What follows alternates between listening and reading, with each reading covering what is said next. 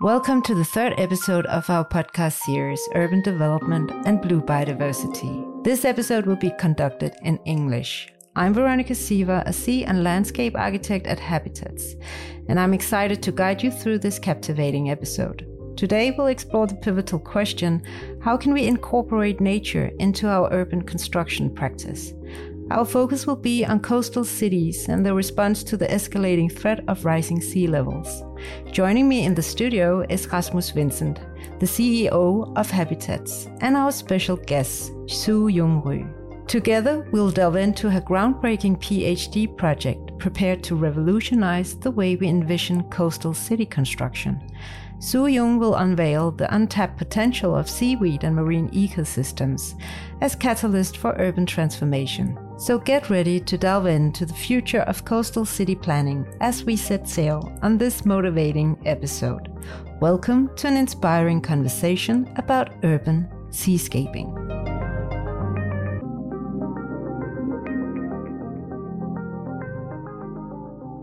Hey Soo, and a very warm welcome. We're so happy to have you here.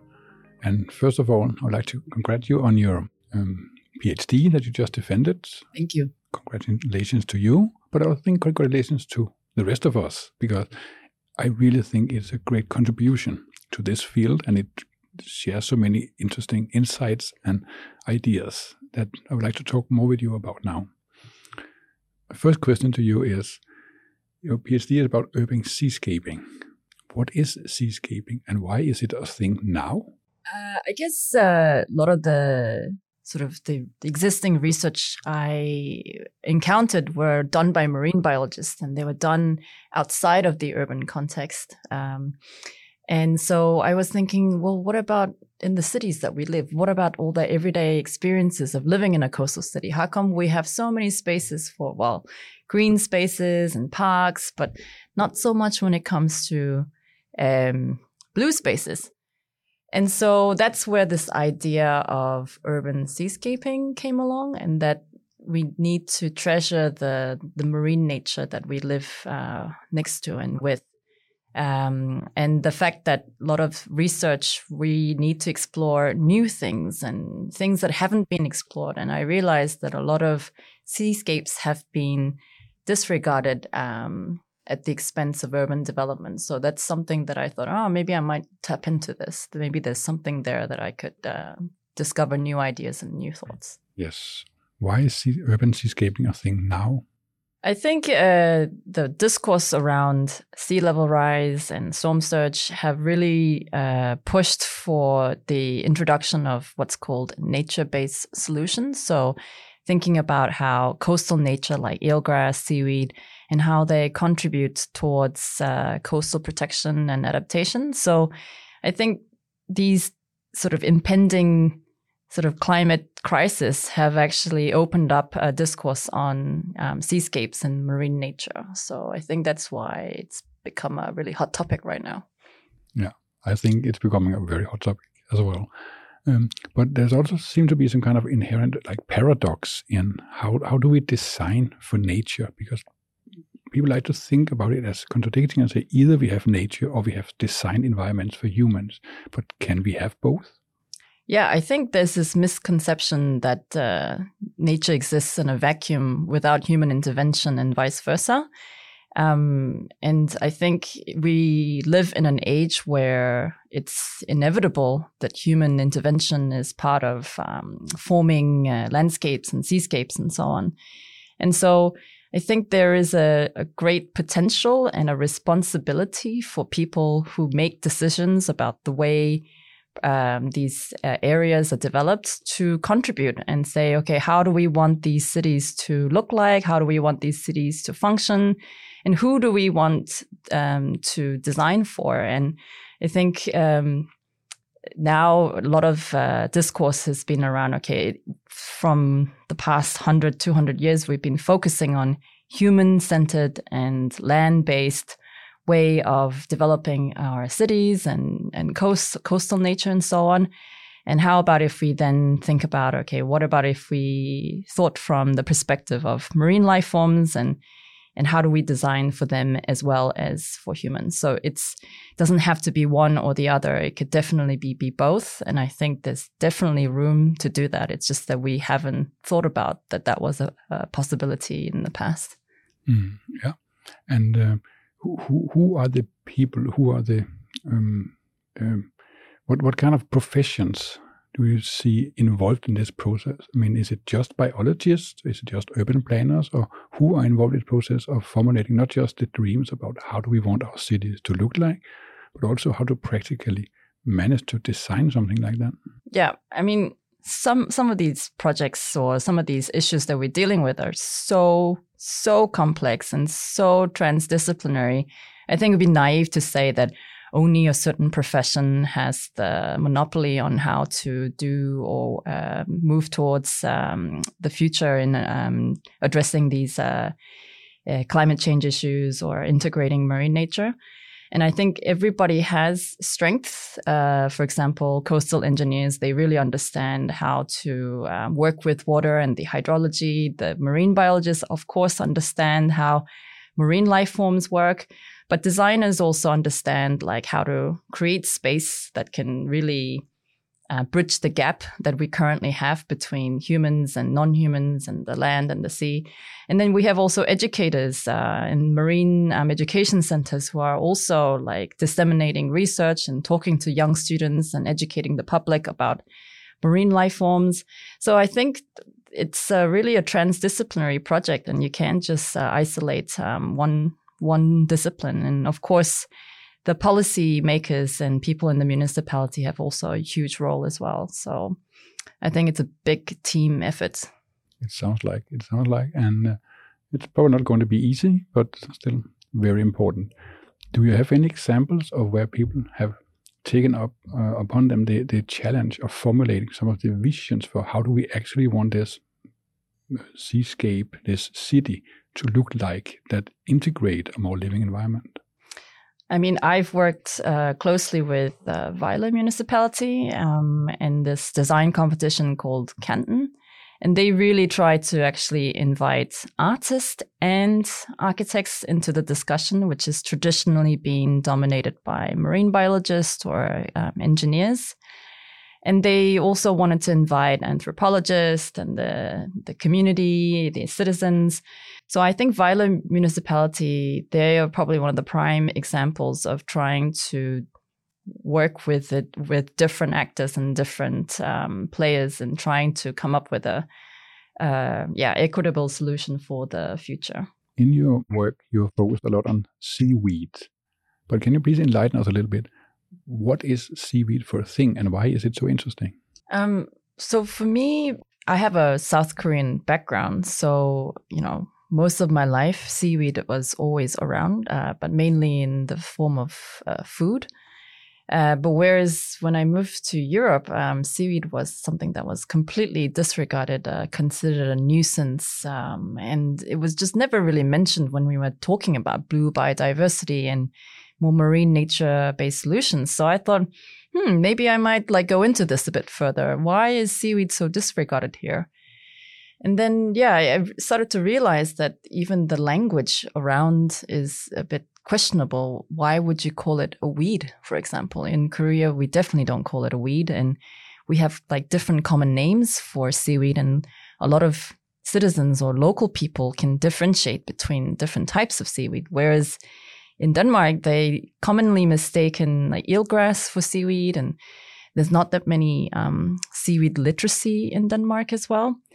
And so I think there's been a lot of like physical and psychological barriers when it comes to um, seaweed. Uh, it's considered um, something that's gross, that and slimy and smelly that you want to avoid when you're on the beach people confuse it with um, the microalgae, with the macroalgae. They blame seaweed for eutrophication, which is really a hu- result of human activities.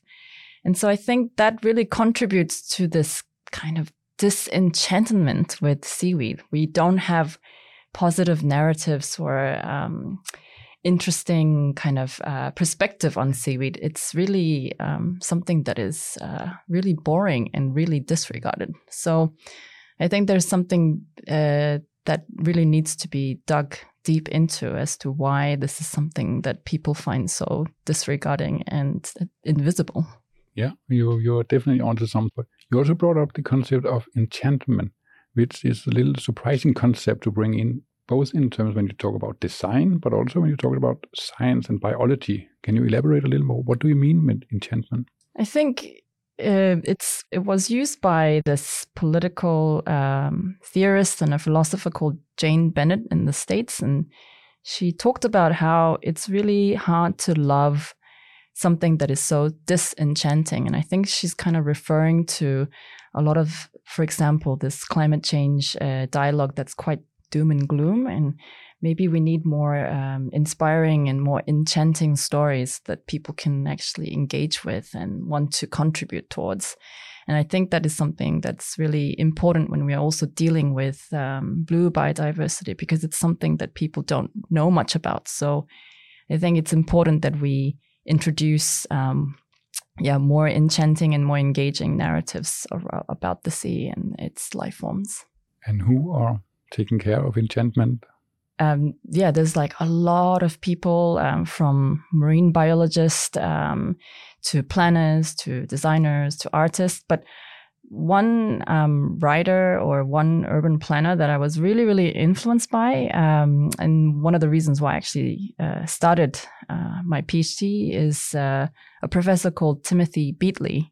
And he wrote this book called Blue Urbanism in 2014. So when he was talking about it uh, in 2014, it was something really, really new as well. And he really talked about that a lot of our mapping methods and these visualizations, um, we render the sea as this dark, abstract, lifeless plane. And he really was asking the creative industries to sort of um, contribute and say, hey, how can we change this? How can we make and represent this marine world in a much more enchanting, much more engaging, and much more even visually accurate way. Not something that's dark and life- lifeless, but something that is active, powerful, and beautiful as well. One of the things that I find very fascinating in, in, in your work is that you're not just insisting that we should redesign our uh, urban areas and our seascapes, but also you're putting the pressure on our culture and, and ask us to rethink a lot of things in our culture. How do we think it's going to unfold from here? The process of transforming the way that we see, that we behave in the world. I think there are, you know, many ways to influence the way people think about the water. And currently, the way we think about the water is a quite an instrumental um, one, where we see it as a resource that we can use for our own benefits. Um, and to change that, you know, there's, uh, like I said, there's marine educators working on it. There's um, people who are working in municipalities, uh, communicating with the citizens. But from my discipline of landscape, architecture, and design, and urban planning, I think we are coming from more of a spatial approach. So, what would happen if, let's say, uh, a citizen that live in a coastal city has a much better access to these marine coastal life forms, not in a way that is currently set up, which is that we're elevated in this concrete um, platform and the sea is over there, very like far away and distant and invisible. But what if we designed our spaces so that it, we can have a much tactile, more sensuous, uh, much closer, more visible, and much more accessible ways of uh, relating to the water. How would that impact the way we think about water and then make decisions about these uh, life forms that we have an obligation to and a responsibility towards?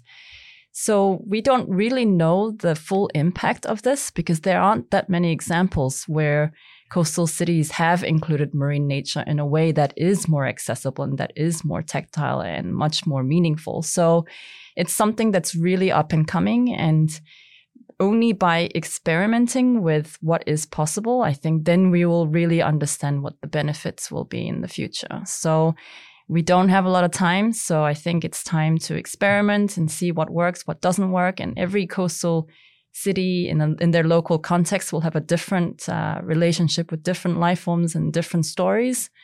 So um, yeah, I think this is something that uh, is really urgent and needs to be done. And and like a good example of um, a narrative or a cultural shift that can really help us think differently about the water is um, New Zealand. That's where I come from.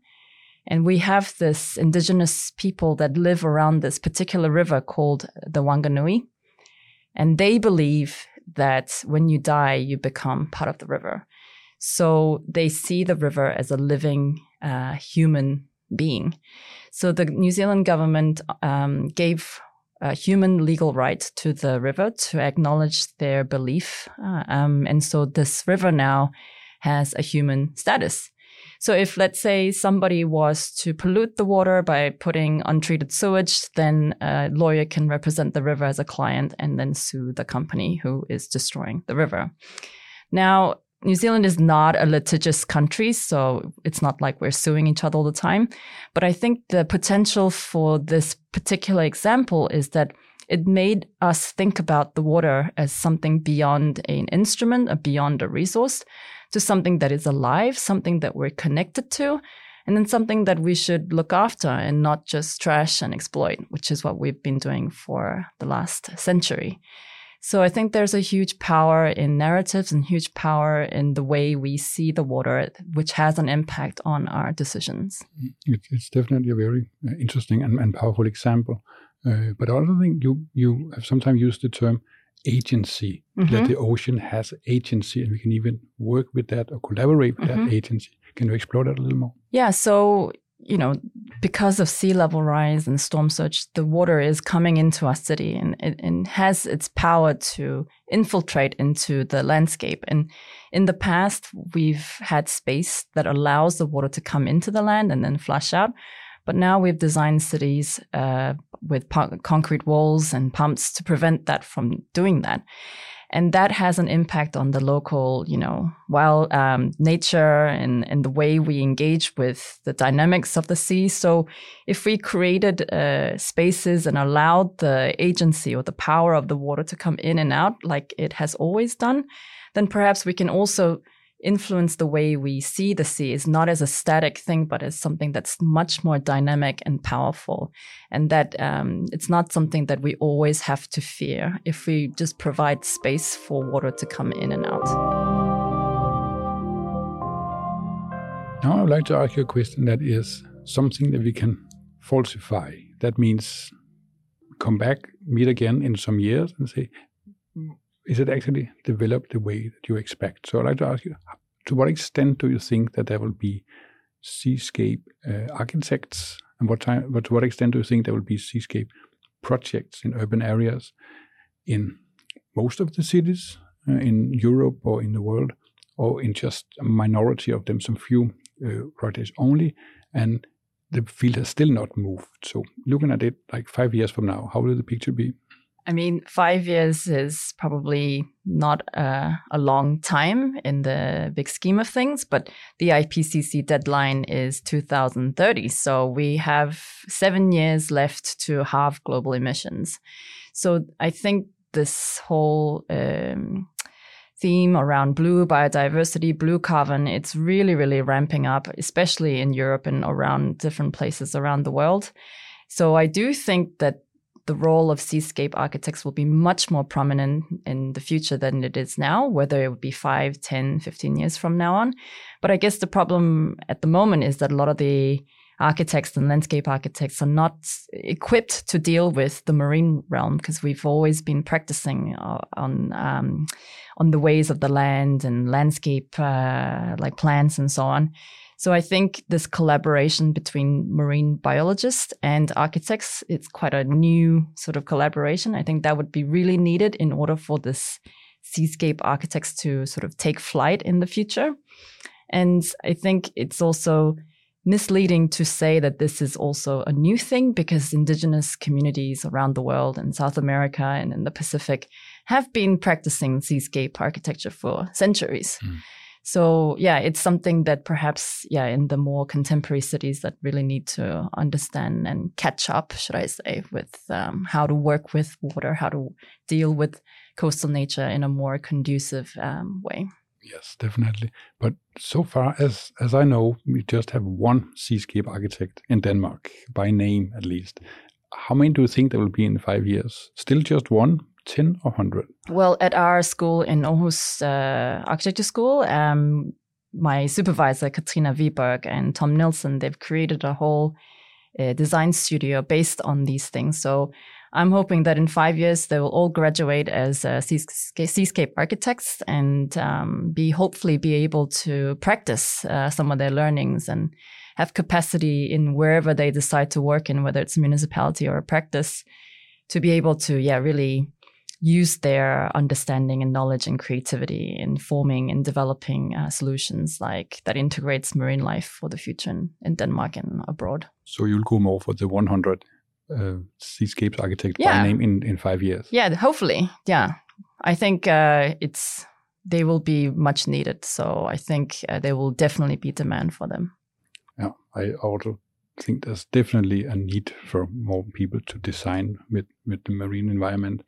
Uh, but when we started in Habitats to work with the marine environment, we got approached by so many marine biologists who were unemployed or at least not employed with what they're educated for because there's so few jobs for people like them. But hopefully that is going to change as well. Yeah, I would agree that that's going to change. We are going to change it. Yeah. now we have to go to the last part that we call the waves of the week. That is some kind of a splash that has some ripple effects. And I would like to ask you for something that has inspired you that you can pass on to other people. Um, so recently, uh, I've the research network that I've been involved with. Uh, it's part of the Realdania Cities and Rising Seawater project. Um, it's in collaboration with other researchers from Copenhagen University and DTU. And we were able to contribute towards the Venice Biennale, the Danish pavilion. And it was solely focusing on um, the potential of coastal nature in transforming urban development in the future. And the particular case they worked on was Copenhagen, but it was this idea of allowing the water to come in and transforming Copenhagen into this much more of a, a wet, dry um, space that's, uh, yeah, much more um, uh, able to uh, cater for more water um, and allow like these marine life forms to also shape and transform Copenhagen as well. And I would like to ask you for if you have one more recommendation for us for something that had made an impression on you that you would like to share with us. Um, it's a, it was actually um, a temporary art installation that I thought was really really fascinating. It was by this um, I think she was a Turkish artist Ayşe Ayşe Erkmen, and she um, did this bridge installation in Münster in Germany, where she um, submerged this land bridge about 30 centimeters under the the river, which is a very calm river in, in Münster, and then basically invited the citizens of Münster to walk across the river through this bridge, which allowed them to get their feet wet. So they had dogs, children, old people walking across this bridge, and it looks like they kind of look like Jesus walking on water. But it was the first time where the citizen of Münster had a much more direct contact with the water that they were living next to. It was a much more tactile, more, much more sensual kind of experience that they never were able to have. So I, that kind of art installation really inspired me to rethink the way we design our coastal cities and our urban environments and, and our lack of engagement with water. And so if a project like that is possible, then why can't we have more of this sort of stuff in different coastal cities as part of an everyday experience of living next to the water? So, unfortunately, it was a temporary uh, installation, but I think it really touched upon something that is really missing in many coastal cities.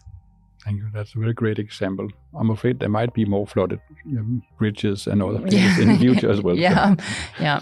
There's also a book published. Yeah, the, yep. That, yeah. yeah. there's a book called uh, Critical Coast. Uh, is the whole theme is called uh, Coastal Imaginaries, and we interview different scholars, different artists, different practitioners from all around the world to contribute towards this very important discussion on yeah blue biodiversity and climate adaptation and urban transformation. So that's a book that I also uh, contributed. So please check it out and yeah, be informed in this very important discussion.